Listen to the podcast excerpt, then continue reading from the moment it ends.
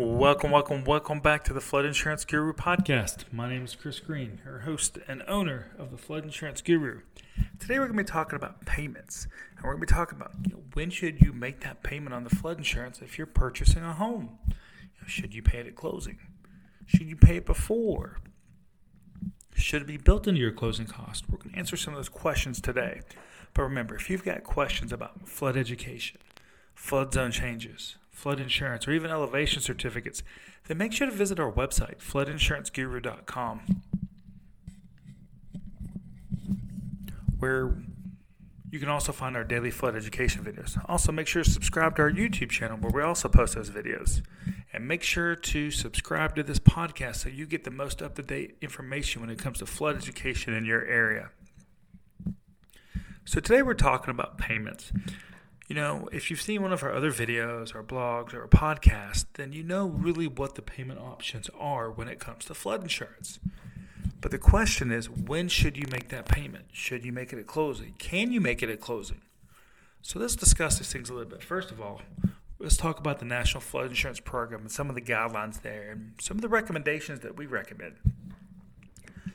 First of all, when it comes to the National Flood Insurance Program, generally they give you 30 days to get payment in if a lender is making that payment from closing. You know, as of today, they use a signed application by the agent by the insured to serve as proof of coverage.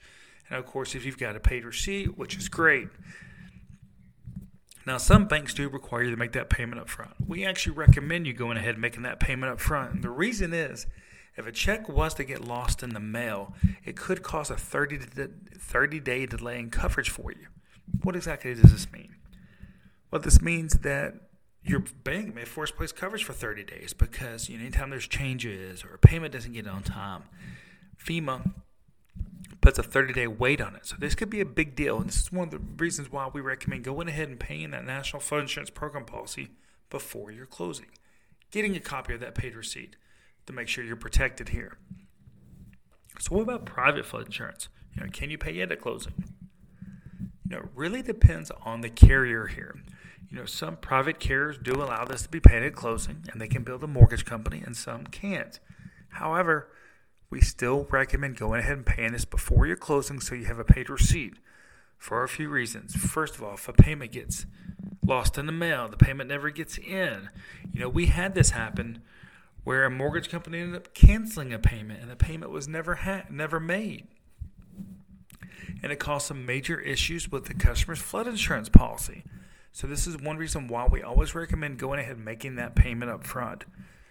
So whether we're talking about the National Flood Insurance Program we're talking about private flood insurance companies, it's important to understand this. It's important to understand the guidelines though. Maybe you are required to make this payment up front.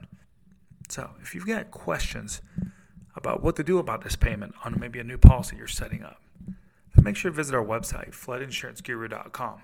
Remember, we have an educational background in flood mitigation, which means we're here to help you understand your flood risks, your flood insurance, and mitigating your property long term to help you minimize flood losses and flood premiums. Thank you.